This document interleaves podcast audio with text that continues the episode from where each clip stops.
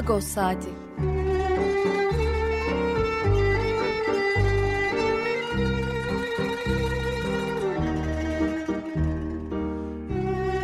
Haftalık Agos gazetesinin penceresinden Türkiye ve dünya gündemi. Agos'un mutfağından haberler, söyleşiler, olaylar.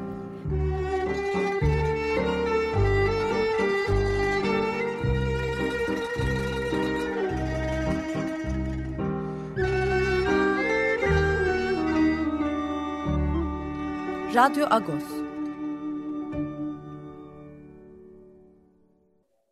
Radyo Agos'tan günaydın Parlus. Ben Yetver Tanziken. Bu hafta ben sunuyorum e, Radyo Agos'u. Herkese iyi bir hafta sonu diliyoruz. Hangi şarkıyla başladık? Aradinkyan 2015'te kalan müzikten çıkan Hakikat Umut albümünden Hampere, Ermenice bir isim var şarkının yani Sabret şarkısıyla başladık. Sabredeceğimiz günler, sabretmemiz gereken günler genel olarak. Ee, bu program boyunca hem Aradin Kişan'dan hem de Diyarbakırlı babası Onnik Dinkcan'dan şarkılar çalacağız. Bu hafta Onnik Dinkcan'dan ve Aradin Kişan'dan şarkıları seçtik. Zira e, ustamızı Mıgadis Margosyen'i uğurladık Perşembe günü. E, Kumkapı e, Patliklik Kilisesi'ndeki cenaze töreninden Sonra da Şişli Ermeni mezarlığında toprağa verildi. Tam bir hafta önce 2 Nisan'da e, kaybetmiş Mıgırdıç Margosyan'ı 83 yaşında. Bir süredir rahatsızlığı vardı ama yine de erken ölüm tabii ki. E, her ölüm erken ölümdür demiş ya şair. E, erken ölüm oldu bizim için. Hem de Türkiye Ermeni toplumu için hem Türkiye kamuoyu için, Türkiye'deki edebiyat severler için, Türkiye'nin doğusu için, batısı için, Kürtleri için, her yer için e, Margosyan'ın kıymetini bilenler için daha doğrusu. Erken bölüm oldu. Ee, birazdan e, Pakrates Dükkanı haftalık olan sohbetimizde bu konuya değineceğiz zaten. İkinci bölümde Arlet İnci Düzen'le, e, çevirmen, edebiyat araştırmacısı, eğitimci Arlet İnci Düzen'le Margosyan'ın Ermenice edebiyat üretimini e, konuşacağız, edebiyat üretimini konuşacağız. Son bölümde de gazeteci yazar Karel Valansi ile İsrail'de e, son 2-3 e, haftadır diyebiliriz herhalde. Dördüncü saldırı gerçekleşti. E, bunların büyük bir kısmı, kısmı sivillere yönelik saldırıydı. Son saldırıda Tel Aviv'de e, gerçekleşti ve iki kişi hayatını kaybetti. Toplamda 11 kişinin hayatını kaybettiğini e, öğreniyoruz. E, hem bu saldırıları konuşacağız hem de e, Türkiye-İsrail arasında bir yakınlaşma var bir taraftan da. E, bir doğal gaz anlaşması yapılması söz konusu e, gayet sert açıklamalardan, karşılıklı sert açıklamalardan 5-6 yıl önceki hatta 10 yıl önceki diyebiliriz belki sert açıklamalardan e, böyle bir döneme girildi. Hem de bunu konuşacağız. Gazetemizin manşetinde Büyük Usta'ya veda dedik. E, çünkü Gırdiş Margos'unu uğurluyorduk. E, yazılar var. E, Jacqueline Çelik, Sevan Değirmencihan, Nubar Dinçöz, Reha Ruhavioğlu e, Diyarbakır'dan, e, Evin Jiyan Kışanak, Pakrates Tukyan'da yazısı var elbette.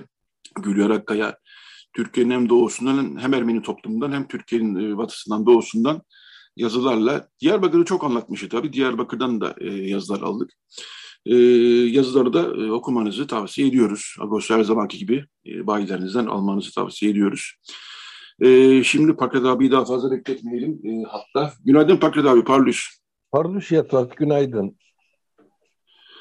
Margot Usta ile başlayalım istiyorsan. İkimiz de cenazedeydik. Yani evet.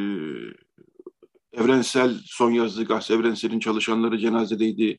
Genel Diyarbakır'dan yani, insanlar yani, gel evet. Diyarbakır'dan insanlar gelmişti. Ara yayıncılık tabii ki bütün hep herkes oradaydı. Ee, Ermeni toplumundan birçok insan oradaydı. Aydınlar, gazeteciler, yazarlar. Çünkü Margot Sen sadece Ermeni toplumunda e, bilinen e, birisi değildi. Yani bütün Türkiye'nin tanıdığı, sevdiği. Şey Muzliken en yakın ahbaplarından bir tanesi. E, herkes oradaydı diyebiliriz herhalde. E, kalabalık ve ona yakışır bir cenaze e, oldu. yani yakışır demek ne kadar. Efendim? Siyasetçiler de orada. Evet tabii siyasetçiler. Sezgin Tanrıkulu, Garo Paylan, e, Kemal Kılıçdaroğlu çiçelenk göndermişti. O gözüme çarptı. E, dolusu. E, evet, evet, evet. Ee, biz tabii e, geçen hafta bu haberi aldığımızdan beri ister istemez Margosyan'ın yazdıklarını tekrar bir hatırlıyoruz. E, kitaplarını tekrar hatırlıyoruz. E, konuşmalarını tekrar hatırlıyoruz. 2018'de en son biz Agoston'la bir röportaj yapmıştık. Daha yeni Diyarbakır Kitap Fuarı'na gitmişti. Yeni dönmüştü kitap fuarından. onur konu olarak e, çağrılmıştı. Hatta bizim röportajlara yani onur konu olarak çağrılmak da biraz gücüme gitmiyor değil. Orası benim memleketim. Ben misafir değilim ki onur konu olayım demişti. O son röportajımızda e, Agos'un internet sitesine e, tekrar yayınladık. E, bir bölümde bu haftaki Agos'ta zaten var. Onu da not etmiş olalım. Neler söylersin Pakrat abi? Yani bitmek bitmez tabii. Yani e, Margosyan hakkında konuşmak e, hepimize yol göz. Yani hepimiz için bir usta diyebiliriz tabii. Zaten biz de öyle büyük ustaya veda dedik. Varskıt kadar varbet dedik ayrıca e, gazetede Ermenice yani emeğine sağlık usta dedik. Neler söylersin Pakrat abi? Şunu söylerim, bazı e, Türkiye'nin bazı vilayetleri 1950'lere kadar, 60'lara kadar e, anlamlı oranda Ermeni nüfus barındırıyorken e, son 50 yıl içerisinde bu sayılar çok hızla düştü. Ama bir sürü insan halen e, Diyarbakır'daki çocukluk anılarını falan e, taze tutuyor ve bu insanlar hep Margosyan e, vasıtasıyla kendi duygularının ifadesini bulmuş oldular. Diyarbakırlılar için anlamı bu. E, hem Ermeniler için anlamı bu hem de Diyarbakırlı e, Kürtler için de anlamı bu. Çünkü e, birçok insanın tanık olduğu şeyler bugün yok artık. E, ve o yokluk e, duygusunun e, insani halini e, Margosyan yansıttı. O anlamda çok değerliydi. Bir de e, biliyorsun mütemadiyen taşra edebiyatının son temsilcisi ifadesini kullanıyoruz e, Margosyan için. E, hatta köy edebiyatı, bu çok doğru bir tanım değil çünkü Margosyan bir köy edebiyatı e, yapmadı. Şehir edebiyatıydı yaptığı şey. E, önemli bir şehirdi. İstanbul'dan bakınca taşra kavramı oldukça yanıltıcı olabiliyor. E, oysa o insanlar için bizatihi İstanbul taşradır. E, ama e, böyle bir yanılgıyla son taşra edebiyatı yazarımız öldü e, ifadesi var. Ben bu yanılgıyı önemsiyorum çünkü Mınsuri öldüğü zaman da Hagop Mınsuri Erzincan İliç ilçesinden e, gelen Mınsuri, Armudan köyünden gelen Mınsuri öldüğü zaman da aynı şeyi söylemiştik. E, sonrasında Margosyan geldi. Ben yarın kimin geleceğini e, kapısının açık bırakılmasını, en azından aralık bırakılmasını e, savunanlardanım. Bu son e, kelimesini hep biraz e, tenzilatlı algılamak istiyorum.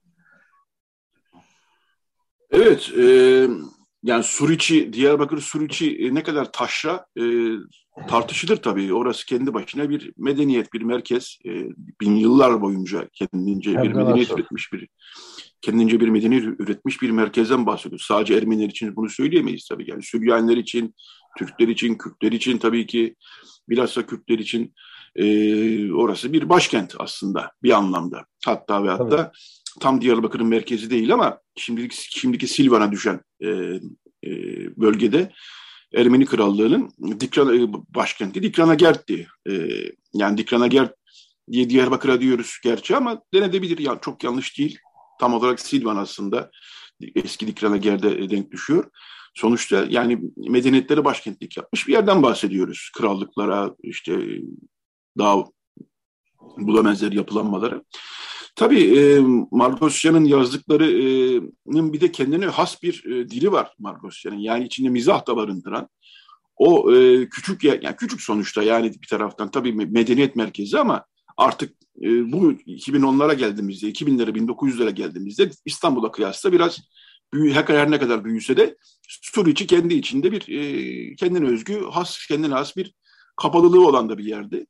O kapalılığı olan yerin kendine öz, özgü geleneklerini mizahi bir dille de e, yansıtan ama sonuçta artık olmayan bir hayatı yansıtan. Çünkü evet. Margosyan e, bura, oraları yazmaya başladığı zaman Diyarbakır'da artık Ermeniler parmakla sayılacak kadar kalmışlar. Çoğu İstanbul'a ya da yurt dışına göçmüşlerdi. Diyarbakırlı Ermeni yok mu? Orada doğmuş. Var. Binlerce var ama artık orada yaşayan ve o hayatın olmadığını biliyorduk yani Margosyan bunları bize anlattığı zaman. Orada artık öyle bir hayat kalmadığını biliyorduk. Ben de bu haftaki yazımda aslında e, yani buna biraz vurgu yaptım. Yani hem mizahi bir dil var hem de bir e, kaybedilen bir dünyaya aslında bir ağıt o bana göre. Dolayısıyla hem gülüp hem ağlayacağımız bir e, metinlerdi, hikayelerdi Margosyan'ın. E, yani içeriğinden bahsediyorum şimdi. Sen ne dersin bu anlamda? E, çok haklısın, evet. E, şimdi e, terminolojiye gelecek olursak Dikranaget Diyarbakır e, mevzusu e, sen çok doğru bir şeye vurgu yaptın. Dikranaget e, gerçekte Silvan ilçesidir Diyarbakır'ın ama Ermeniler Diyarbakır'a topyekun Dikranaget demeyi hep sevdiler. Oysa e, Ermeni yazılı kaynakları şehrin adını Amida olarak geçerler. Yani eski kaynaklarda hep Amida'dır. Resmen de Amida'dır. Yani mesela en basit bir son örnek olarak e, söyleyecek olursak e, Papa e, Kerabayzar Levon Zekiyan'ı Türkiye'ye e, gönderdiği zaman Amida Başepiskoposu sıfatıyla gönderdi. Amida Rohani Önderi sıfatıyla gönderdi. Yani hem dini literatürde hem edebiyatta e, şehrin adı Amida'dır. Yani e, bugünkü Ahmet'in e, Ermenice söylenişi Amida'dır. Hı hı. Ama Ermeniler Dikranagert demeyi hep sevdiler. Dikranagert milattan öncede kalmış bir e, ifade aslında.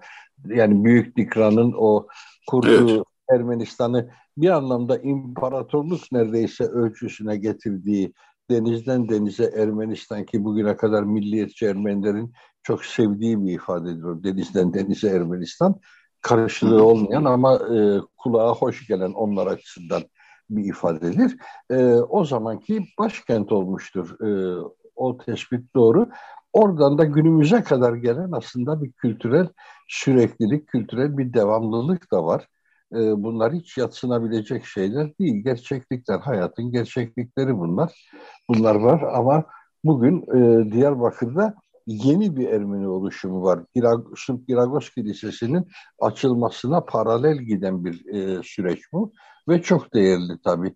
E, çok anlamlı. Şimdi önümüzdeki ayda Mayıs ayında açılışı yapılacak kilisenin tekrardan açılışı, yeniden açılışı yapılacak. Biliyorsun o son çatışmalı dönemde özel harekat timleri kiliseyi karargah olarak kullandılar. Bir hayli tahrip oldu o dönemde. Şimdi yenilendi. Şehircilik Bakanlığı yeniledi. Onun adı da İklim Değişikliği ve Şehircilik Bakanlığı oldu ya. E, yeniledi ve e, 11 e, 7 Mayıs'ta da açılışı yapılacak kilisenin.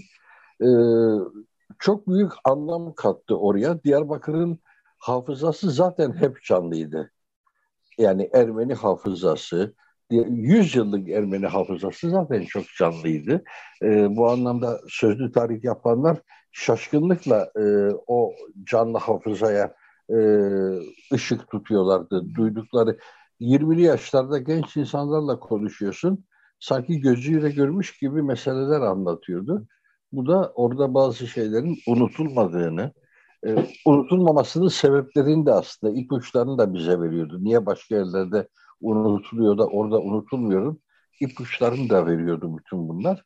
E, konu hakkında konuşacak o kadar çok şey var ki. Ama evet. biz Bakan'a dönecek olursak gerçekten de onun o esprili dili, içtenlikli dili e, gazete yazılarında da hep e, kendini hissettirdi. E, o anlamda keyifli bir okur kitlesi buldu. Söylemeyi, anlatmayı da seven bir insandı. Öyle ki e, sadece bir yazar değil, aynı zamanda bir anlatıcıydı da Margosyan. E, havasını bulduğunda, ortamını bulduğunda sohbetleri son derece keyifli oluyordu. Bütün bunlara tanık olduk ve daha doğrusu şimdi de bütün bunları yitirdik artık. Ee, evet. Ama edebiyatıyla kalacak e, yaptıklarıyla, evet. eserleriyle kalacak aramızda. E, tabii Margot politik bir kimliği de vardı aynı zamanda. Sadece edebiyatçı değildi. Yani e, köşe yazarı, Agos'un da ilk köşe yazarlarından bir tanesiydi. Bunu da haberlerimize sık sık her seferinde vurguladık. Burada da bir kere daha vurgulayalım. E, Aras Yayıncılığın kurucularından bir tanesi, Agos'un ilk yazarlarından bir tanesi ki ben o günleri hatırlıyorum. Çok büyük heyecan duymuştum Gırdıç Margosyan'ın da Ağustos daha, daha kurulma aşamasındaydık. Hrant e, Dink e, Mıgırdıç Margosyan'la görüşmüştü ve o da ilk yazarlardan e, olmuştu. Çok da sevinmiştik Mıgırdıç Margosyan'ın da bizim gazetemizde yazacak olmasını. E, çok da güzel katkıları oldu gerçekten Margosyan'ın. O açıdan e, yeri değişmez yani. E, çok özeldir e, Mıkırdaş Margosyan'ın. Dediğim gibi politik bir kimliği de vardı ve yani köşe yazılarında siyasete de değinirdi. E, evrenselde uzun yıllar, e, daha sonra yeni bir yılda yazdı, yeni gündem, e, yeni evet yeni gündemle e, tam karıştırmayayım yeni ama de yazdı. Evet. Evet.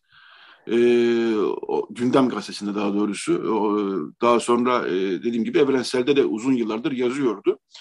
E, politik yazılarında e, keyifli okurduk açıkçası. Ama tabii ki en kıymetli yazılar, e, en kıymetli hikayeler o Diyarbakır'ın e, Diyarbakır Ermenilerinin hayatını anlattığı Hatta bir tanesini ben geçen hafta e, Twitter'da kendi hesabımdan paylaştım. Böyle bir e, Söyle Margos nereydi sen e, kitabında olması lazım. E, bir e, bir komşulara yolculuk akşam vakti e, bir komşuya gidecekler. E, orada öyleymiş akşamları kalkılır gidilirmiş. Kalkış kıyamette gidiyorlar bu sefer.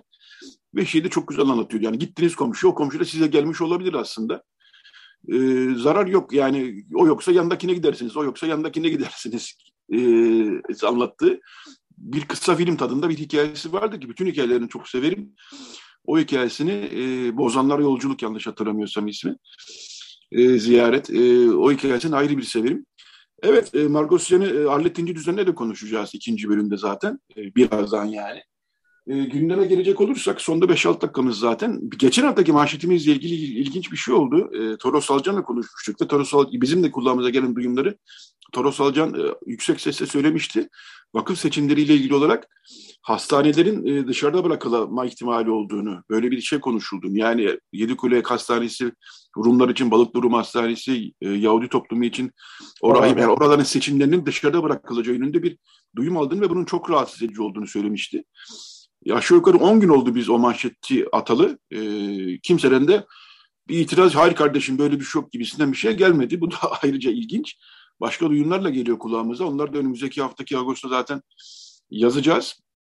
E, çok iyi gitmiyor açıkçası bu e, vakıf seçimleri yönetmeliğiyle ilgili durum. E, süreç e, zaten kapalı kapılar ardında bir e, temaslar yürütülüyor. Bunu biz mümkün olduğunca, geçen hafta konuştuk seninle zaten bunu. Evet. Mümkün olduğunca gündeme getirmeye çalışıyoruz ama bizden başka da gündeme getiren sen de söylemiştin. E, yani buradaki pürüzleri, sıkıntıları gündeme getiren de yok gibi gözüküyor yok, açıkçası ama biz çok geride... Acı bu. bu çok acı yani. Çok tuhaf, çok acı. 9 yıldır yapılmayan bir seçimden bahsediyoruz. 9 yıldır çıkmayan bir yönetmelikten bahsediyoruz. Ve e, hiç buna uygun ne kritik var, ne değerlendirme var, ne yorum var. Hiçbir şey yok. Biz ne yazarsak o. Bu açıdan evet e, biraz e, tatsız gidiyor bu süreç. Bu hafta Marcos Sen'i uğurladığımız için e, o gelişmelere biraz ara verdik ama önümüzdeki hafta tekrar devam edeceğiz. E, dünyaya bakacak olursak, dün e, bütün ajanslara düşen bir haber var. E, Ukrayna, yani Rusya-Ukrayna savaşı diyoruz ama tabii Rusya'nın Ukrayna'yı işgali demek daha doğru herhalde. Bu arada bu hafta Viken Çıtıryan'ın da Çeteryan'ın çok güzel bir yazısı var Ağustos'ta onu da Hı. tavsiye edelim. E, bir tren istasyonuna e, füze saldırısı oldu e, dün e, ve e, şu ana kadar 50 ölüden bahsediliyor. Ukrayna e, Rusya'yı suçluyor e, doğal olarak. Yani çünkü Ukrayna topraklarında oldu. Kramatorsk, Kremo, Krometersk kentinde oldu. İçin yani ölenler arasında çocuklar da var.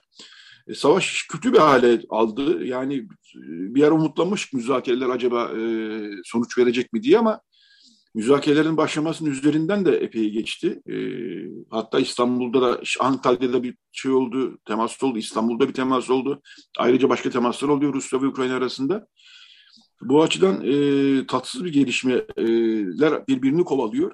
Bir gelişme daha var. Son 2-3 dakikada bunu da konuşalım isterim Akbalik. E, Brüksel'de de Aliyev e, Paşinyan araya geldi. E, Avrupa e, Konseyi Başkanı Charles Michel'in liderliğinde ikinci görüşme oldu bu Brüksel'de yapılan ve oradan e, sınır belirleme yani Ermenistan-Azerbaycan sınırını belirlemek için bir ortak bir komisyon yani Ermenistan ve Azerbaycan arasında ortak bir komisyon kurulması kararı çıktı. E, ve aynı zamanda e, sınır ihlalinden sonra şimdi sınır belirleme bu bana çok çarpıcı geliyor. Bu sınırlar zaten belliydi. Herkes yaşadığı yerin e, hangi devlete bağlı olduğunu zaten bilirdi o coğrafya yani e, çölün ortası değil ki sen e, o çizgi gibi sınırları e, 200 metre sağa 200 metre sola çekesin. Öyle bir şey değildi. Yaşanan yerler o sınırlar. Köyler var bilmem neler var. E, savaş ateşkesle sonlandıktan sonra bir sürü sınır ihlali yaşandı. Bir sürü yer işgal edildi.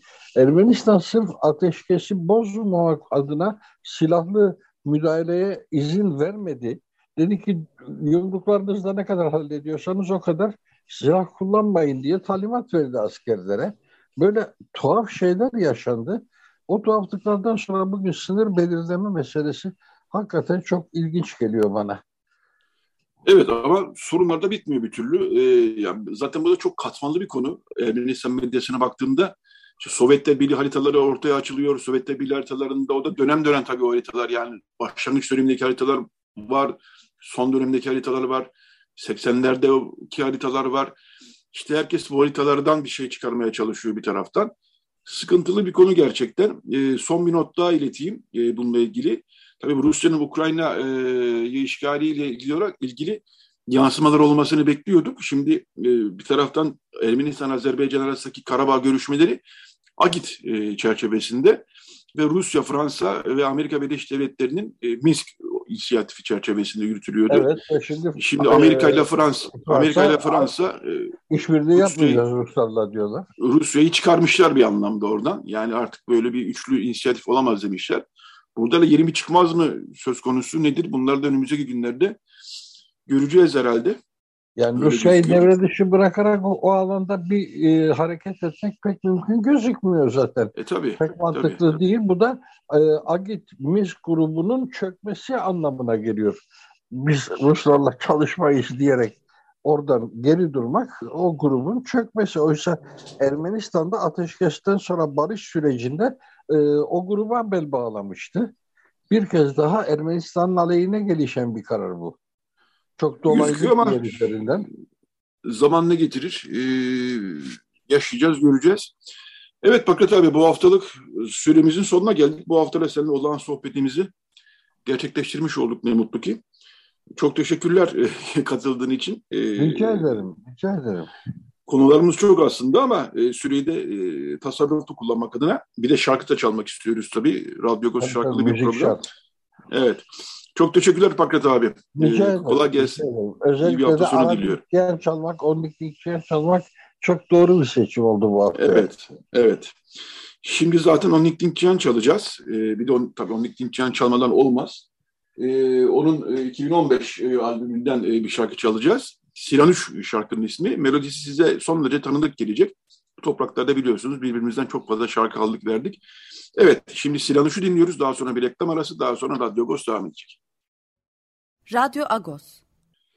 Evet, Radyo Agos devam ediyor. Bir Onnik Dinçiyan daha çaldık. Hava Gorav şarkısını çaldık. Ee, yine Diyarbakır yerel lehçesinde e, Onnik Dinçiyan o çok tatlı e, şekilde dediği şarkılardan bir tanesiydi. Onnik Dinçiyan'ı sık sık çalıyorduk burada, e, bu programda zaten. Daha da çalmaya devam edeceğiz. Evet, şimdi bu bölümde Arlet İnci Düzen konuğumuz. Arlet İnci Düzen'i çevirileri biliyoruz, edebiyat araştırmalarıyla biliyoruz, eğitimciliğiyle biliyoruz Ermeni okullarındaki. Günaydın Arlet, parlıyız. Parlıyız, günaydın, iyi yayınlar. Teşekkürler. Şimdi Mıgırdiç Margosyan'ı e, ne kadar ansak azdır. E, dolayısıyla ilk bölümde Pakrat, Estukyan'la Pakrat abiyle andık gerçi. Hem biraz edebiyatına denk e, değindik hem de Diyarbakırlı kişiliğine değindik. Hem de Diyarbakır'ın toplumsal e, son 30-40 yıldaki toplumsal gelişimine e, Ermeniliği toplumuyla ilgili değindik. Hem de siyasi e, tutumuna değindik. E, ona da değinmeden olmaz çünkü o aynı zamanda bir köşe yazarıydı. Şimdi çok fazla değinmediğimiz bir konu var aslında. E, Margosyan e, Ermenice de üreten bir yazardı e, ve Ermenice öğretmek tabii e, artık hele hele 1915'ten sonra çok e, bu topraklarda azaldı ne yazık ki. Öyle bir yönü de vardı. Bunu konuşacağız ama ben şeyi biliyorum. Sen e, Gırdiç Margosyan kitaplarının yayın hazırlanması sürecinde Aras yayınlarıyla da e, orada e, beraberdin. Biraz o günleri e, hatırlayalım. Ben yani Gavur Mahallesi'nin yayınlanmasının bayağı bir e, sükse diyeyim ben artık ona. Yani e, çünkü çok okundu ve ilk hiç böyle bir şey yoktu bugüne kadar e, belki de. Yani Agop Munsur'un kitapları vardı ama Margosyan'ın Gavur Mahallesi kitabı gerçekten büyük bir yankı yarattı. Biraz o e, günlere dönelim mi senle Hallettin Gündüz'den? Kitaplar nasıl yayın hazırlıyordun? Nasıl bir heyecan vardı? Margos'tan kitabı basmak, denemek. Sonrası ne oluyordu? Sözü sana bırakayım. Tabii. Tamam tabii ben Aras Yayıncılık derken tabii bir yandan da üniversite öğrencisiydim. Benim için çok ufuk açıcı bir deneyimdi. E, Margosya'nın Gavur Mahallesi dediğin gibi bir ilk oldu. Bir de ben onun isminin de biraz cüretkar göründüğünü düşünüyorum. Hani hep böyle daha nostaljik, romantik isimlerle belki yazıl, yayınlanmış işte Mınturiler falan vardı ama Margosyan hani direkt bir gavur kelimesiyle orada bir çünkü protesto da var aslında. Evet. Gavur mahallesiyle çıktıktan sonra e, Türkçe okurda yani Türkçe okuyan okurda da çok güzel bir karşılık buldu ve bence Ermenice bilmeyen Ermeni okurlar için de çok güzel bir karşılık buldu. Çünkü bizim e, taşra edebiyatımız hep övündüğümüz zengin bir edebiyatımız ve aslında biz benim için o as bir hafıza edebiyatı. Özellikle 1915'ten sonra üretilen taşra edebiyatı aslında bir hafıza edebiyatı.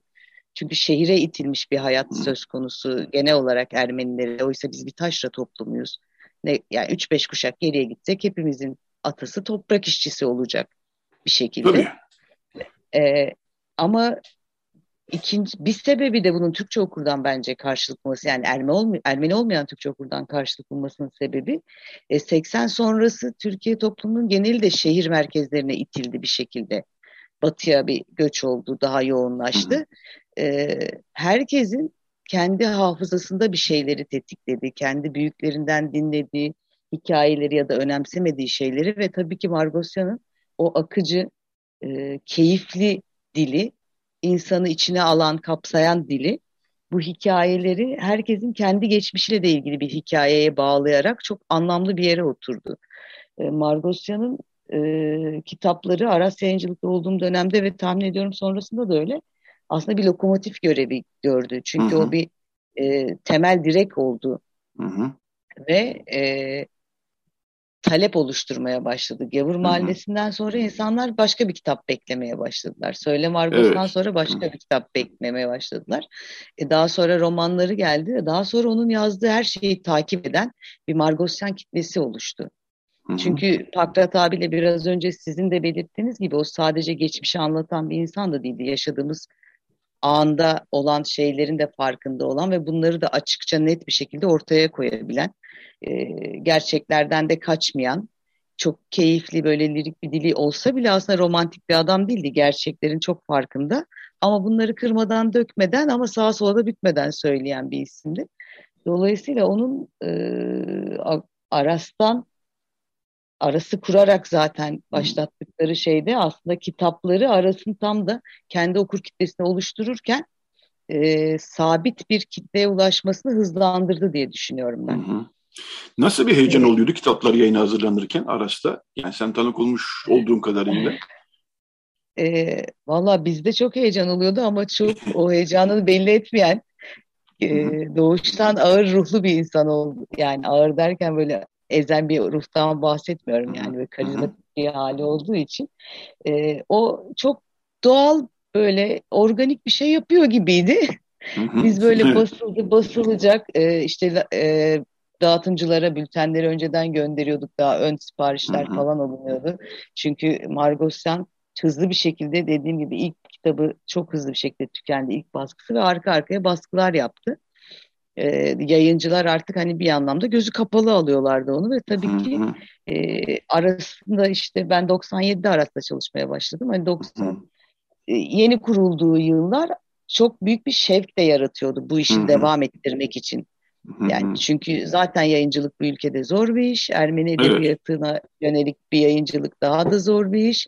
E, zaten hayatları bu ülkede zorluklarla geçmiş insanların kurduğu bir kurum ama hala idealistler. Ama Margosyan'ın bu şekilde karşılık bulması bence Aras yayıncılığı güçlendiren, e, besleyen damarlardan ana damar oldu belki de. Hem ee, Türkçe yazması hem Ermenice yazması tabii. Kesinlikle. Ee, bir hoş bir hikaye var. Bir korsan kitabı bulunuyor galiba değil mi? Öyle bir şey. Sonra Aa, onu evet, sen anlat istiyorsan. E, evet. Ee, Ankara Kitap Fuarı'na gitmiştik. İşte Ankara'da dolaşırken yerde tezgahlarda Margosyan'ın işte yanlış hatırlamıyorsam söyle Margos Neresi'nin korsanı basmışlardı.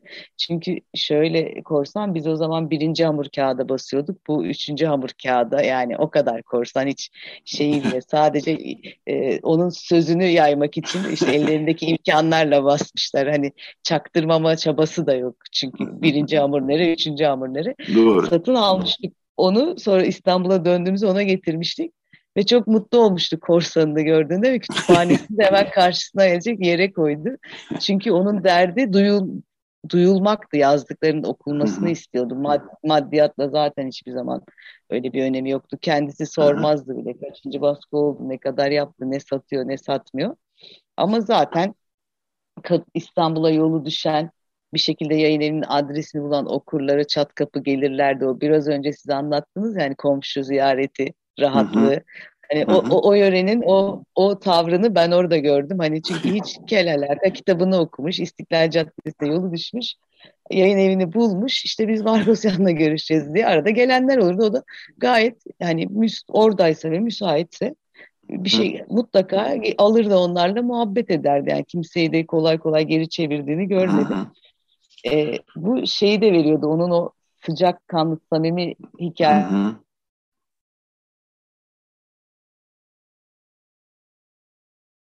insanlar o cesareti bulup hani sonuçta bir yazar, hayran olduğunuz bir yazar çok da böyle kolay kendinizi tanıttığınız bir şey değil.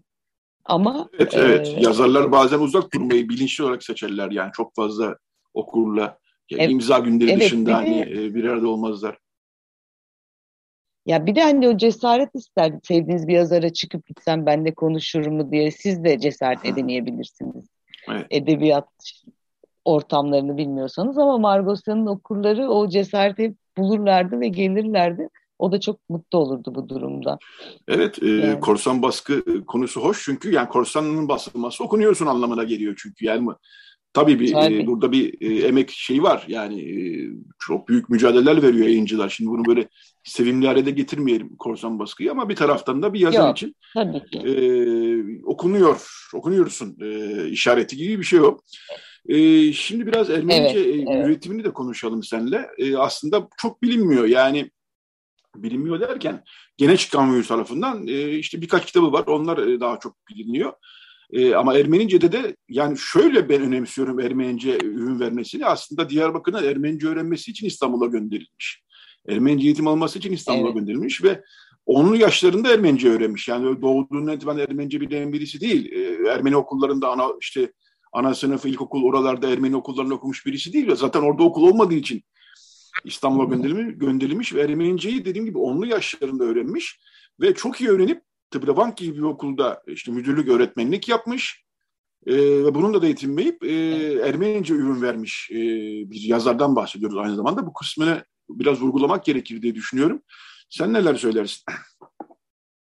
E, ben o kısmı şöyle önemsiyorum e, Margosyan'ı işte taşra, Kavaragan, Kragatun dediğimiz taşra edebiyatının son temsilcilerinden diyoruz, Mınsur'dan el almış diyoruz. Ama şöyle bir fark var. Mınsuri gibi işte ya da ondan öncekiler gibi onlar bir şekilde hayatta kalmak için yörelerini, evlerini, barklarını, memleketlerini terk etmek zorunda kalıp oraları anlatan insanlardı. Margosyan e, kültürünü, dilini, dinini yaşatabilmek için memleketini terk etmek zorunda kalmış. Orada bir farklı bir ironi var. Hı hı. Ve e, o evet Ermenice aile içinde Diyarbakır Ermenicesi konuşuyorlardı. Belki onu biliyordu ama sonuçta yazması, okuması, dili öğrenmek sadece ağız konuşma dili değil. Hı. Bunun için gelip bunu bir de çok zor bir şey ee, insanın evini barkını bırakıp yatılı gelmesi o kadar küçük yaşlarda çok iyi ve çok temiz şekilde öğretip bu konuda da e, ona asılmış. Yani hı hı. çünkü e, bence e, üzerinde bir de bir ailenin bunu yapamamış birkaç neslin de hevesi var, açlığı var, arzusu var. Bunu öğrenme hani biz öğrenemedik onu gönderelim o öğrensin sonradan diğer kardeşleri gelsin. Ve Ermenice üreten sayımız da çok az artık Batı Ermenicesinde özellikle. Margosyan bu anlamda sadece bir de Türkçedeki e, dili gibi Ermenicesi de sıcak ve samimi ve ürkütmeyen bir dildi. Çünkü biz artık son 30-40 yıldır kabul etmemiz lazım. Ermenice okumaktan ürken bir toplum olduk. Hı hı. E, gazeteleri bile çok zor takip ediyoruz dilini. Herkesin kafasında anlayıp anlamayacağına dair şüpheleri var. Hı hı. Ama Margosyan o şüpheleri Ermenicesinde de silen bir, bir dili hı hı. çok basit değil ama e, sizi sarmalayan ve okumaya devam ettiren bir dil olduğu için o ürkmeyi de alıyor. Yani keyifle açıp okuyorsunuz. Ben mesela arada Ermenice okuyacak bir şey bulamazsam dönüp dönüp dölüyorum bari Ermenice okuyayım diye tekrar okuyorum. E çünkü çok az üretiliyor artık. Batı Ermenicesinde özellikle çok az şey üretiliyor. Bunun sadece tabii Türkiye ile de sınırlı değil. İşte Beyrut ve Halep'in yaşadığı değişimler de bunu etkiledi. E, o anlamda ee, aslında büyük bir kayıp yaşıyoruz. Bununla yüzleşmemiz lazım.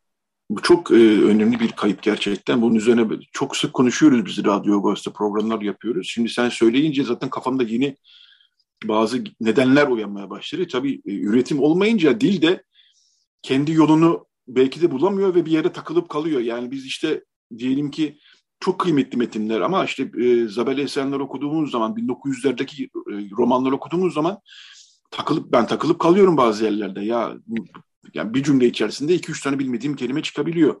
Halbuki e, toplum yani kalabalık bir nüfus olsak ve toplum kendi içinde bir üretime devam etse dil de belki kendini yenileyecek. Yani biz nasıl 1900'lerde yazılmış bir romanla Halit Ziya Uşaklıgil'in romanıyla şimdiki romanlar arasında bir fark varsa ve Halit Ziya Uşaklıgil'in veyahut o zamanki Sami Paşazade Sezai'nin romanlarını okurken belki biraz orijinal halinde okurken zorlanacaksak ama şimdiki romanları okurken zorlanmıyorsak belki Batı Ermenisi de kendi içinde böyle bir yol bulacaktı ama nüfus kalmadığı için üretim de olmadı. Üretim olmayınca da Ermenice üretimde bir e, yazılımda çok e, ilerleyemedik gibi ya da ilerliyoruz ama yani istediğimiz kadar ilerleyemedik gibi olabiliyor. Senin anlattığından şunu çıkarıyorum ki ki ben de öyle hissediyorum. Margosyan bunu da aşmıştı diyebilir miyiz? E, evet açmıştı şimdi. Dil bizim dilimiz çok kadim. Eski yüzyıllardır kullandığımız bir dil ama dil organik bir şey. Çağın içinde gelişen değişen insan hayatında bir sürü unsur var. Bunu edebiyatçılar yazımla birlikte dili yenileyeceğiz. Yoksa bir kurul oturup yeni kelime bulsa da bir şey fark etmez. Onu yazın içinde kullanmamız lazım.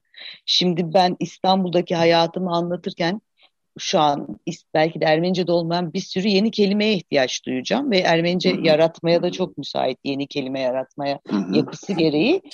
E, bunları yaratacağım. Bunlar dile oturacaklar. Dil, dil çağdaşlaşacak. Bu şekilde üretimimiz azaldığı için ben artık hani Ermenice'nin giderek eskileşeceğini düşünüyorum. Doğru bir tanım oldu mu eskileşmek bilmiyorum ama yani arabalar çıkıyor mesela kablosuz internet çıkıyor değil mi? Kablosuz elektrik çıkıyor en basitinden. Şu an bugün hayatımızda bir şey anlatıyor olsak akıllı saat vesaire yani teknoloji en azından var. E, yazılması lazım ki yenilensin. Çünkü ihtiyaç duyulsun. ihtiyaç kelimeye ihtiyaç duyulsun. Birileri kafa yorsun. O kelime ortaya çıksın. Yoksa ne olacak? 3-5 e, yabancı kelimeyle başlayacak, dilin içine girecek ve ondan sonra dili deşen, delen, böyle delikli bir hale getiren bir yapıya dönüşecek. Ya da çok eksik bir dil olarak kalacak. Evet, Bence... bunu e, e, bunu da aşan bir e, dil e, kurması çok kıymetli. Çağdaşımızdı. Evet, evet çağdaşımızdı evet. yani. Yaşadığı sürece de yazdı, Ermenice yazdı. Dolayısıyla kendi yaşadığı süreçte değişen hayata da uyum sağlayan bir Ermenice üretti. Hı hı. Ee, sen daha yakınsın eğitim dünyamıza. Ee, son beş dakikamız aşağı yukarı burada da bunu konuşalım. Margosyan e, eserleri. Ermenice eserleri veya da Türkçe eserleri bizim okullarda e, okutuluyor mu? Örnekler veriliyor mu? E, ne durumda o anlamda? Ee, özellikle liselerde okutuluyor. Ermeniceleri de okutuluyor. Ermenicelerine Hı. daha çok başvuruluyor. Ee, şeyde, Mınsuri'de aynı şekilde. E, çünkü artık hani lise seviyesinde daha dil hı hı. hakimiyeti anlamında daha rahat olduğu için kullanılıyor ve bence bu çok önemli. E, bu isimleri kuşak yeni kuşaklarında tanıması lazım ve dediğim gibi dilleri ürkütmeyen bir dil olduğu için hı hı. çocuklara da çok ağır gelmiyor. Mesela bizim Tankaran'ımız vardır biliyorsun. Çok güzel evet. bir şeydir, derlemedir aslında okullarda kullanılması için ama hem içindeki pasajlar, konular çağa uygun değil, yeni bir nesil var karşımızda e, neredeyse uzay çağına doğru gidiyoruz yani teknolojinin hı hı. hali ortada. Çağdaş yazarlar bu anlamda da önemli. Yeni kuşağın hı hı. yakalaması lazım. Yani şimdi 2000 doğumlu bir çocuğun Zabel Eser'ını okuyup ders yaparken bundan zevk almasını beklemek çok çok çok doğru olacağını sanmıyorum. Çünkü o daha olgunlaştıkça anlam bulacak bir yazar o çocuk için. Yaşı ilerledikçe döneceği bir yazar aslında. Ama çağdaşı yazarlar e, ya da kendi anneannesi, dedesinin çağdaşı yazarlar da o nesle yakın gelir. Yani benim açımdan mesela Margosyan'ın e, kendi e, Hançepe'ye Diyarbakır anlatması anneannemin bana anlattığı Zara hikayeleriyle de benim iç aramdaki bağı güçlendirdi. Sadece hı Diyarbakır'a özgü taşra olmadı o. Ve hı hı. özellikle de Söyle Margos nerelisen e, ve kitap genelde onu da e, imzalarken e, okuruna yazardı sen nerelisen sen söyle diye insanları köklerini e, aramaya da teşvik eden bir şeydi. O bağlantıyı da kurduruyordu. Yani Margosyan genç nesli yakalamaya daha yakın bir isim çünkü çağdaşımız bir isimdi. Bugüne Hı-hı. kadar yaşıyordu ve üretiyordu. Çocukların yani gençlerin bu bağlantıyı kurması için de Ermenice çağdaş üretim aslında çok önemli. Ne okuyup keyif alacaklar ya da işte çağdaş Batı edebiyatının bence Batı Ermenicesine çevrilmesi çok önemli. Mesela işte taht oyunlarının çevrilmesi lazım. Yüzüklerin hı hı. Efendisi'nin Gülbenkian böyle bir çalışmaya başlamıştı. E, çünkü hı hı. bildikleri bir hikayeyi çocukların Ermeniceden okuması da onları teşvik edecek bir şey. Evet bunlar çok önemli. Ee, sen anlattıkça Margot Hüseyin'in aslında ne kadar e, geri doldurulamaz derler ya aslında gerçekten geri doldurulamaz diyebiliriz.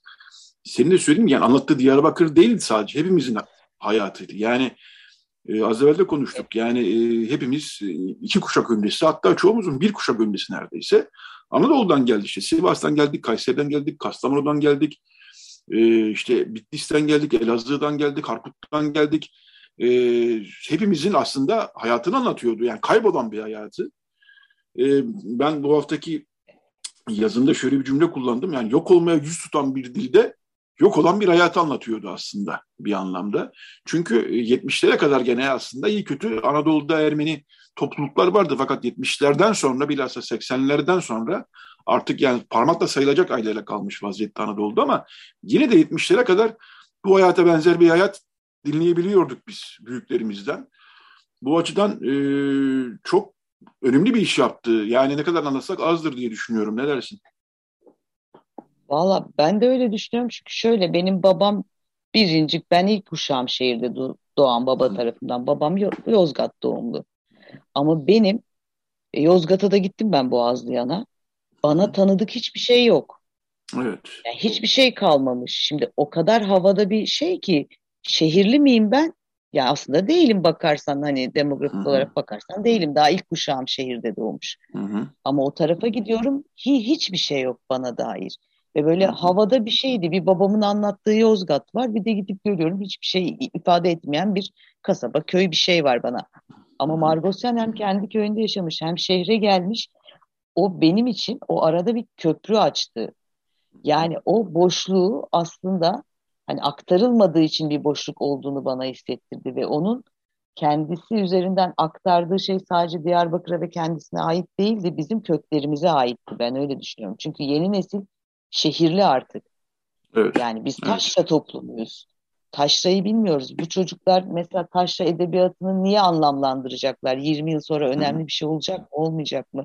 Hani bir anlamda bizim Huşamadyan'la da canlı tutmaya çalıştığımız şey bu olduğu için Margosyan o, o açıdan da çok önemliydi. Yani hala Anadolu'da Ermeniliğe dair veri sunuyordu bir, bir yandan da. Hı Madem dedin o da artık başlı başına bir programa hak eden bir e, çalışma aslında. E, süremizin sonuna geldik artık. E, hı hı. Ama bir günde seninle Huşamadyan'ı konuşmayı çok isterim. Çünkü çok severek evet, takip evet. ediyorum. E, Huşamadyan, e, ta, Ağustos takip edenler zaten biliyorlardır ama Huşamadyan sitesine girerlerse de orada çok sayıda Türkçe, Ermenice ve İngilizce makaleyle karşılaşacaklar. Ermenilerin Anadolu'daki topraklarındaki hayatıyla ilgili. Arlet İnci Düzen konuğumuzu çok teşekkürler. Arlet yayına katıldın. E, Mardosyan'la ilgili hem hatırlanan hem de ederim. düşüncelerini paylaştın. E, tekrar teşekkür ediyorum. Sana e, iyi bir hafta sonu diliyorum. Teşekkür ederim. Kolay gelsin. Ben de size iyi hafta sonları diliyorum. Teşekkürler. Görüşürüz. Evet şimdi e, bu bölümü de Aradinçyan'la bitirelim. Aradinçyan'la başlamış. İki tane Aradinçyan çaldık. Bir tane de Aradinçyan çalalım. Daha sonra yeni bir bölüme geçeceğiz birazdan. Onun benim çok sevdiğim bir albümü e, Conversation with Manol 2013'te çıkmıştı bu albüm. E, oradan e, Elements şarkısını dinleyeceğiz. Daha sonra reklam arası daha sonra Karel Valansi bizle beraber olacak. E, Türkiye-İsrail arasındaki yakınlaşmayı konuşacağız ve İsrail'de son zamanlarda artan sivillere yönelik Evet, Radyogos devam ediyor. Radyogos'un bu bölümünde e, Karel Valensi konuğumuz. Kendisi Shalom ve T24 yazarı. Aynı zamanda akademisyen, e, ders veriyor üniversitelerde. E, onunla e, iki konu konuşacağız. E, bir, e, Türkiye-İsrail yakınlaşması ki bu belki de e, bir genel siyaset içinde değerlendirilebilir. Çünkü Türkiye-Yunanistan yakınlaşmasından bahsediyoruz. Türkiye-Ermenistan arasındaki normalleşme sürecinden bahsediyoruz. Bir de Türkiye-İsrail arasındaki yakınlaşmadan e, bahsediyoruz. Bu Türkiye-İsrail yakınlaşması daha somut ilerliyor gibi gözüküyor. Bir doğalgaz e, projesi var masada mesela. E tabii bir 5-6 yıl öncesine hatta belki 7-8 yıl öncesine kıyaslarsak çok sert bir ilişki süreci vardı. Şimdi böyle bir ilişki sürecinin başlaması önemli. Hem bunu konuşacağız hem de e, İsrail'de son iki haftadır aşağı yukarı e, şehir merkezlerinde silahlı saldırılar, sivillere yönelik büyük kısmı saldırılar gerçekleşiyor. Son olarak Tel Aviv'deki saldırıda iki kişi öldü, yaralılar var. E, bu da İsrail toplumunu e, biraz sarsıyor gibi gözüküyor. E, bunu Hamas gibi örgütler, İslami Cihat gibi örgütler memnuniyetle karşılıyorlar ve İsrail'in siyasetine, yayılmaca siyasetine bağlayarak kendilerince bunu övüyorlar bu saldırıları. Şimdi bunu ikinci bölümde konuşacağız ama ilk olarak Türkiye-İsrail yakınlaşmasını konuşalım istedim ben. Günaydın Kalen Hanım, hoş geldiniz yayınımıza. Günaydın, merhaba. Merhaba. Şimdi biraz girişte de bahsettim. E, sert bir süreç vardı Türkiye ile İsrail arasında. E, sanki İsrail'de hükümetin değişmesiyle beraber e, hızlandı gibi. E, öyle mi demek lazım bilmiyorum. Şimdi biraz ekonomik ilişkilerin de ağırlıkta olduğu bir yeni bir süreç e, söz konusu. Sizin gözlemleriniz neler? Ne oldu da bu e, yakınlaşma yani önemli bir şey tabii yakınlaşmayı yani iyi bir şey bir taraftan da tabii ki yani ülkelerin birbiriyle konuşmasını her zaman savunuyoruz. E, neler oldu arka planda? E, sözü ben size bırakayım. Sağ olun. Şimdi ben bir kısacık ne daha önce ne oldu da bozulduğu e, anlatayım. Çünkü Türkiye-İsrail ilişkileri özellikle 90'larda e, ordu ve istihbarat üzerinden hani altın çağını yaşıyordu. Bunun birçok sebebi vardı. İşte İsrail ile Filistinlilerin e, hani bir barış yapma olasılığı vardı. E, bu sayede e, Türkiye artık e, gizli olarak e, ilişkilerini yürütmek zorunda değildi. Çünkü Türkiye-İsrail ilişkilerinin geçmişine bakarsak 1958'de İran, Türkiye ve İsrail bir gizli ittifak kurdular. Ama işte e, Arap ülkelerinden olan çekinceleri vesaire bunu gizli olarak tutuyorlardı. Biz bunu ancak 90'larda gördük. Tabii arada İran e, çekilmişti ittifaktan. Şimdi bugüne baktığımızda e, Türkiye değerli yalnızlıktan e, sorunsuz çember diye adlandırdığı bir dış, dış politikaya e, yönelmeye başladı. Bu da nedir? Bütün komşularıyla neredeyse ve yakın çevresindeki ülkelerle ilişkileri bir şekilde bozulmuştu. Şimdi bunları artık bunun değerli yalnızlık olmadığını fark edip e, bu yalnızlığın ona zarar verdiğini görüp artık dış politikasında bir e, değişikliğe gitti. Bunun içinde işte e, sizin de söylediğiniz gibi Ermenistan'da var, Libya'da var, Mısır'da var, Suudi Arabistan, Birleşik Arap Emirlikleri vesaire vesaire aralarında tabii İsrail'de var. Şimdi bunun e, sebebi tabii sadece Türkiye'nin e, bölgede yalnızlaşması değil, e, Biden dönemi sonrası bütün Orta Doğu ülkeleri bir ittifak arayışında. Çünkü anladılar ki bölgesel işbirliklerini güçlendirmeleri gerekiyor e, Biden'ın Orta Doğu politikası nedeniyle. E, bu nedenle Türkiye'nin bu açılımına onlar da pozitif şekilde cevap veriyorlar. Yani bu son dönemde e, olan gelişmeleri gördüğümüzde hani Birleşik Arap Emirlikleri ile görüşmeler, Suudi Arabistan işte Cemal Kaşıkçı e, davasının Suudi Arabistan'a e, bırakılması diyeyim. Yani bütün bunlar Türkiye'nin de artık e, bu kurulan ittifakların içine girmesi ve o işte değerli yalnızlıktan sorunsuz çembere geçme e, nedeniyle. Tabii yine sadece bu değil. Ee, Ukrayna Savaşı da var, Türkiye'nin ekonomik sorunları da var. Tüm bunlar Türkiye'nin yeni bir açılım yapmasına sebep oldu. İsrail ile de e, işte 2008 aralığında e, Erdoğan'la Olmert dönemi başbakanları görüşmüşlerdi ve Türkiye e, pardon e, evet Türkiye İsrail ile Suriye arasında arabuluculuk yapıyordu ve neredeyse hani imzalar atılacaktı İsrail'den haber bekleniyordu. Fakat o sırada işte Gazze'ye yönelik bir operasyonla hem e, bu Suriye-İsrail ilişkileri e, düzelemeden tekrar eski haline geldi hem de Türkiye-İsrail ilişkileri çok ciddi yara aldı. E, bu iki ülkede Akdeniz'de bunu da unutmamak lazım. Çok e, kişisel aldı Türkiye ve Sayın Erdoğan bunu. Ve ondan sonra da zaten hemen ardından Davos, alçak koltuk krizi, Mavi Marmara böyle böyle bir devam etti. O sırada e, Türkiye'de İsrail şeytanlaştırıldı bir bakıma. Her kötülüğün arkasında olan bir güç olarak gösterildi. Ve bu sadece İsrail ile sınırlandırılmadı. Antisemitizme kaçan işte Yahudiler olarak da yapılmaya başlandı. Mesela billboardlarda sen e, öldürmeyeceksin hani on emirden e, parçalar e, gösterildi. Ve bu da tabii Türk Yahudi toplumunu da derinden etkiledi. Çünkü İsrail ile Yahudi arasındaki fark da ortadan kayboldu. Ve yine aynı dönemde zaten her zaman komplo teorilerine karşı bir şey vardı. Hmm. Hani komplo teorilerin kolaycılığına kaçma olayı vardı. Bu sefer Yahudiler ve İsrailler bunun ana teması oldu. Ee, şimdi bugüne bakınca tabii tüm bu olanlardan bir güven kaybı olduğunu söylememiz mümkün ve bu güven kaybı yani çünkü söylenenler ortada, bunların hiçbiri unutulmadı, yapılanlar ortada her iki taraf içinde e, bu güven kaybı var. Fakat şu anki tablodan gördüğümüz e, iki tarafta olumlu yaklaşıyor fakat Türkiye sanki bunu daha çok istiyormuş gibi geliyor. Tabii bunda bir de enerjinin e, payı var. Doğu Akdeniz'de e, Leviathan'da e, doğal gaz rezervi bulduğundan beri e, İsrail bu konuda, bu bölgede çok önemli bir e, oyun kurucu oldu ve yine e, Türkiye'yi dışlayarak ki böyle olmadığını söylüyorlar. Fakat e, sonuçta Türkiye yok. E, Birçok bölge ülkesiyle İsrail e, bir Doğu, Doğu Akdeniz Gaz Forumu oluşturdu. Yani bir e, bir forumla beraber ve bu sadece enerjiyle sınırlı olan bir e, işbirliği değil, birçok konuda işbirliği yapmak için bir araç haline geldi. E, ve bu hani Ürdün, Filistin yönetimi, e, Fransa, İtalya e, gibi ülkeleri de kapsamasına rağmen tabii Yunanistan ve e, Kıbrıs'ta eklemek lazım. E, Türkiye'nin e, Türkiye bunu kendine karşı yapılmış olarak gördü ve bunu bozmaya çalıştı birçok e, yoldan ve bozamayınca şu an bence buna girmenin e, bir yolu ya da kendi önemini arttırmanın bir yolu olarak e, görüyor. Tabii burada Yunanistan'la da ilişkilerini düzeltmesi lazım tabii ki. E, tüm bunlar işte Türkiye-İsrail ilişkileriyle ilgili bu normalleşme adımının e, atılmasını getirdi bize.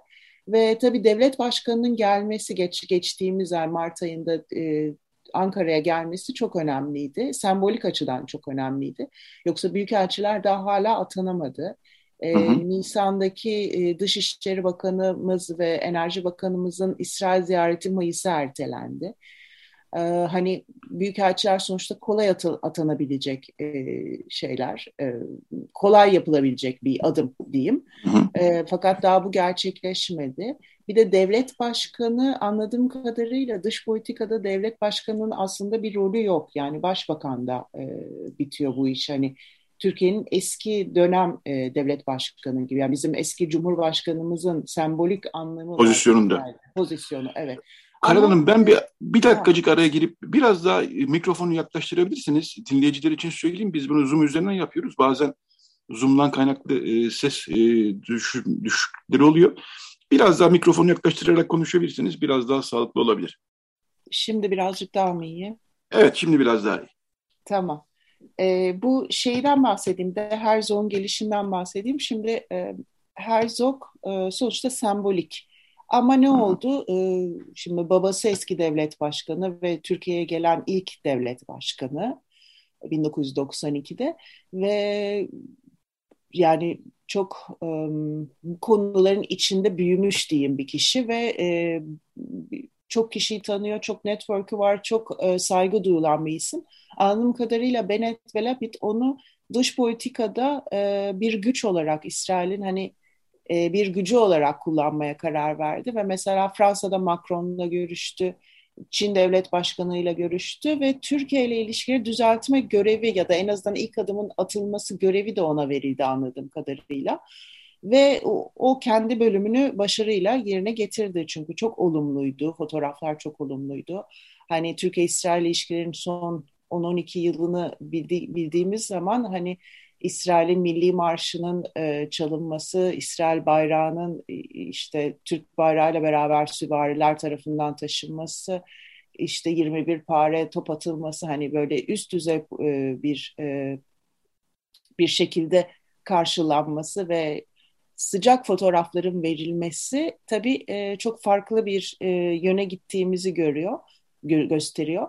Tabii burada yine e, Cumhurbaşkanı Erdoğan'ın konuşması gereken ya da bakanların konuşması gereken kişi e, başbakan. Çünkü iş orada bitiyor.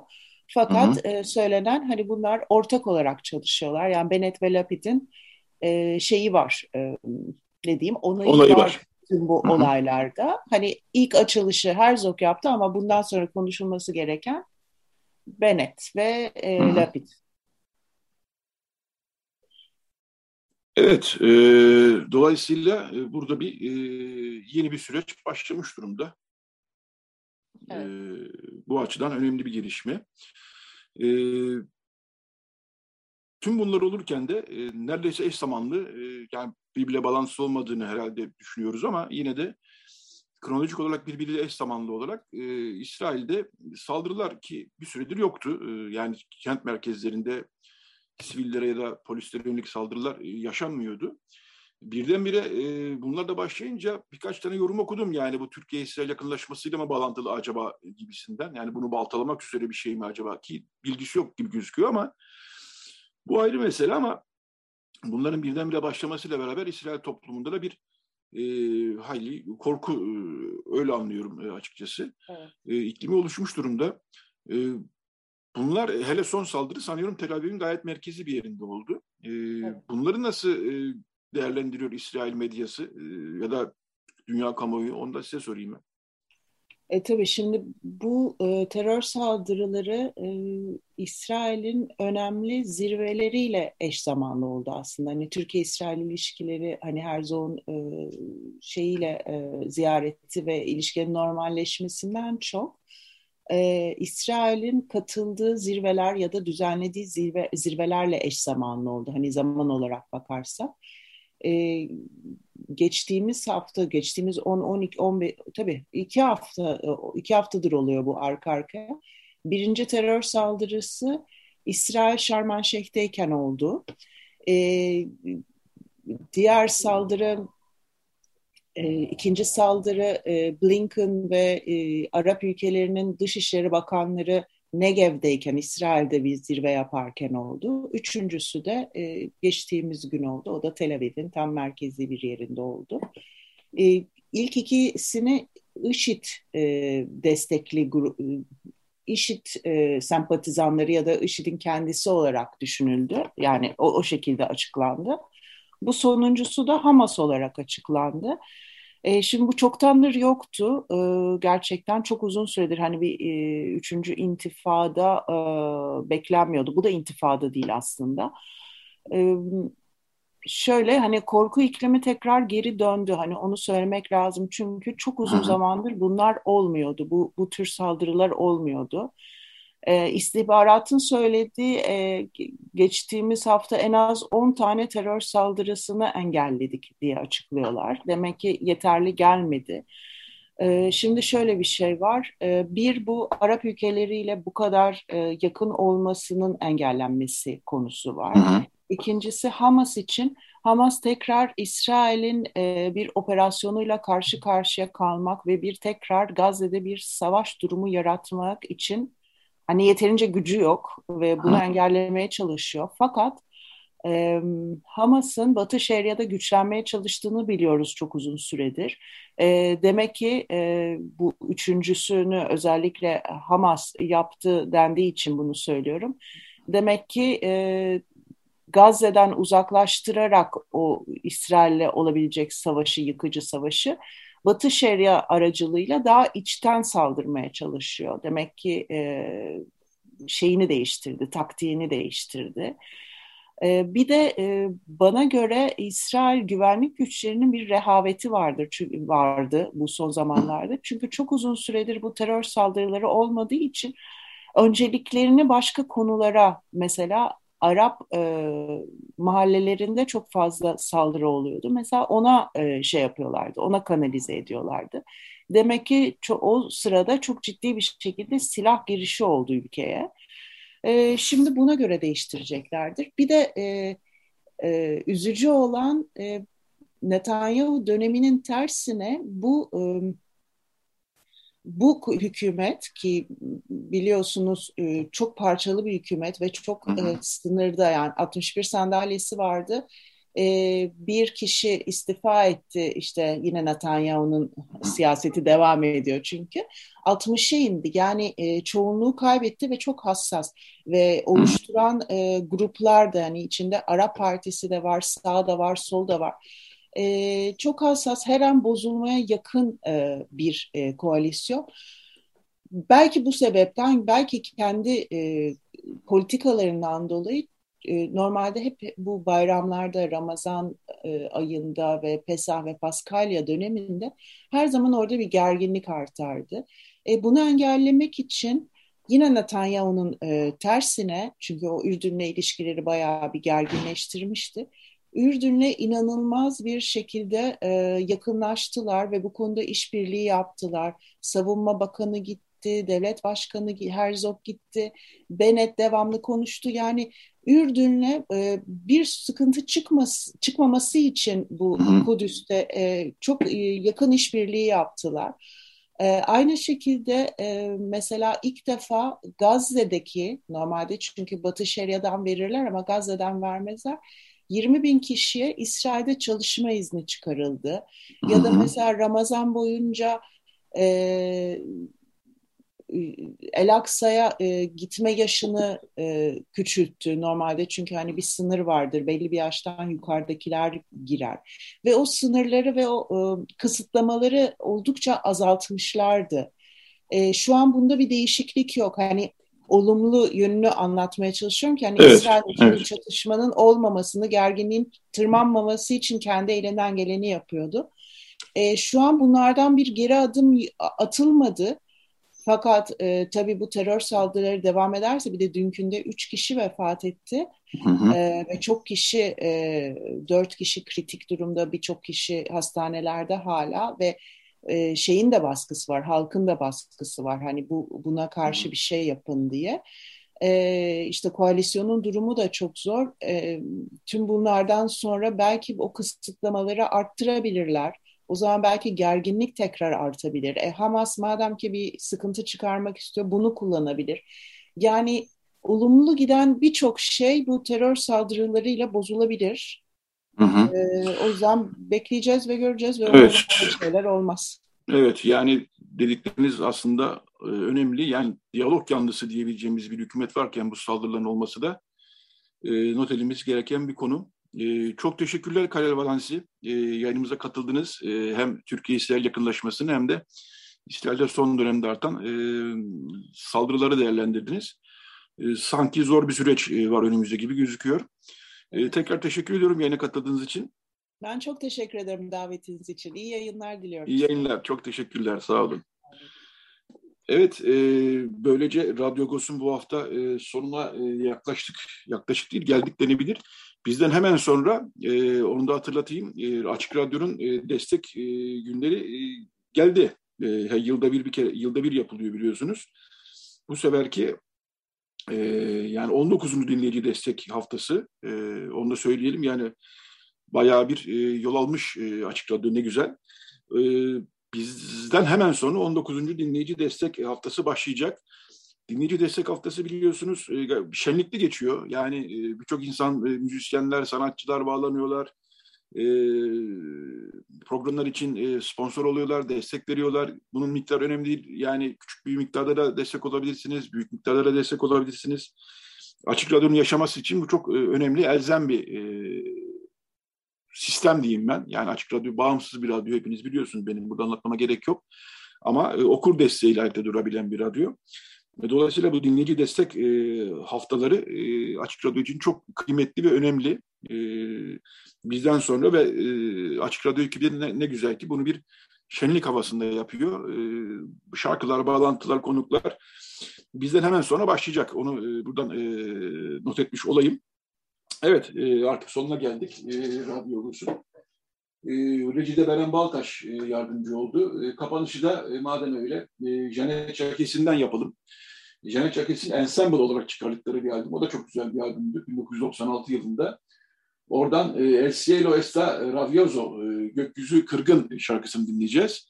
Evet, bizden bu haftalık bu kadar. Haftaya yeni bir Radyo Agos'ta buluşmak üzere diyoruz. Herkese iyi bir hafta sonu diliyoruz.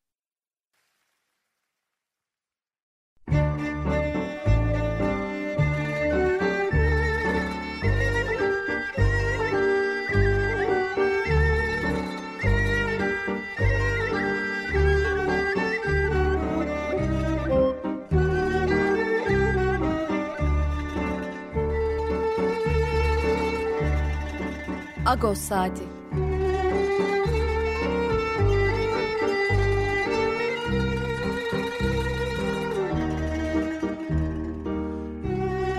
Haftalık Agos gazetesinin penceresinden Türkiye ve dünya gündemi. Agos'un mutfağından haberler, söyleşiler, olaylar.